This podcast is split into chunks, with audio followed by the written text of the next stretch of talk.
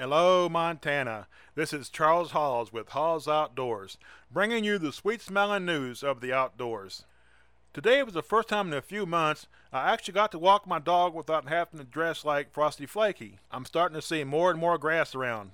As a quick reminder, March the 15th, the deadline for elk and deer applications. If you're a fisherman, you need to renew your license. License expired February the 28th, so please get that taken care of before you head out to the water. With the warm temperature, lakes and rivers are going to start thawing. If you're very eager to get in the outdoors, dust off your old 22 rifle and shotgun. Do some small game hunting such as rabbits, badgers, coyotes, and gophers. There is no hunting season on these animals, so they can be hunted year round.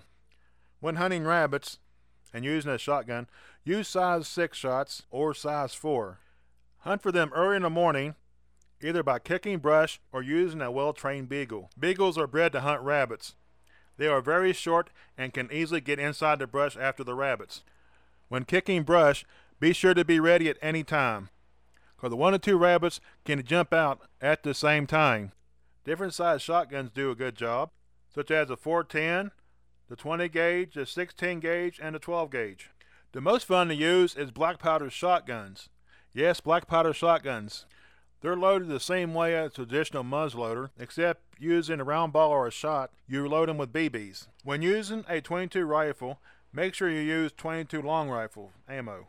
22 shorts are good for a short distance, but the long rifle has more of a punch than what they have. Another fun rifle to use is a 36 caliber muzzleloader. It was originally designed to hunt small game. For hunting gophers, it is much easier than hunting rabbits. They are out of their holes during the warm days. They are a major pest to ranchers. Their livestock can get their legs caught in the gopher holes, and can sometimes even break the legs, and plus you can almost walk right up on them. For coyote hunting, best gun to use is a 243 or a 223. Hunters have their own preference and caliber. Please email me your favorite caliber. In my home state of West Virginia, the biggest rifle we can use for hunting coyotes is a 17 caliber and a 22. Centerfire rifles are not allowed except during the big game season. Now for hunting badgers, get close to their hole. Be sure to stay out of sight or they can't see you when they come out. Livestock can get their legs caught in badger holes. When hunting on another's property, please ask permission.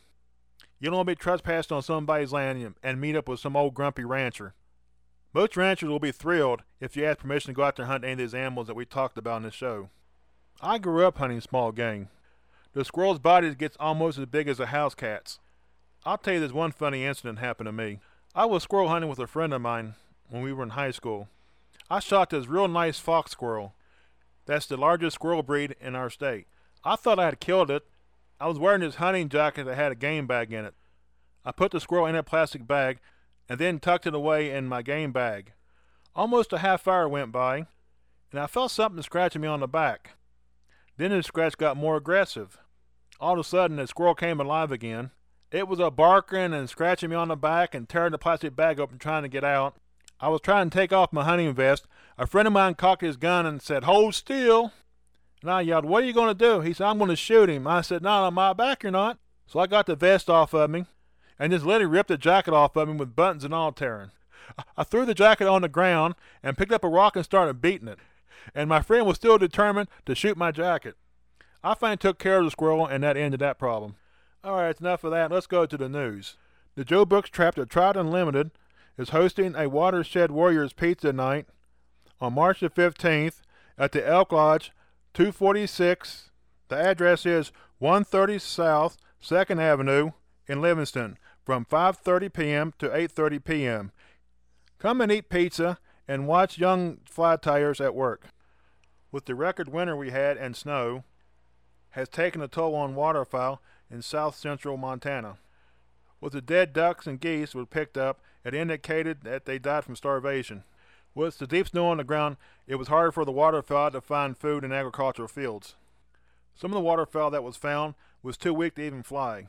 Hunters who had harvested geese in early January reported that the geese was skinnier. On January 2nd and 3rd, the FWP biologists surveyed proportions of the central flyway near Fort Peck along the Yellowstone River and Bighorn Rivers.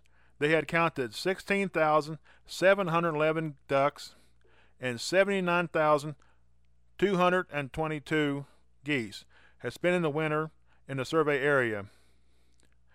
Anyone who sees multiple waterfowls dead may leave a message for Jim Hanson at 406 247 2957.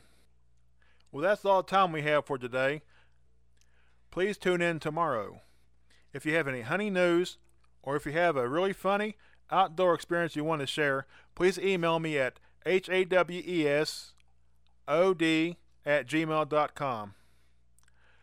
Keep dry, keep safe, and happy outdoors.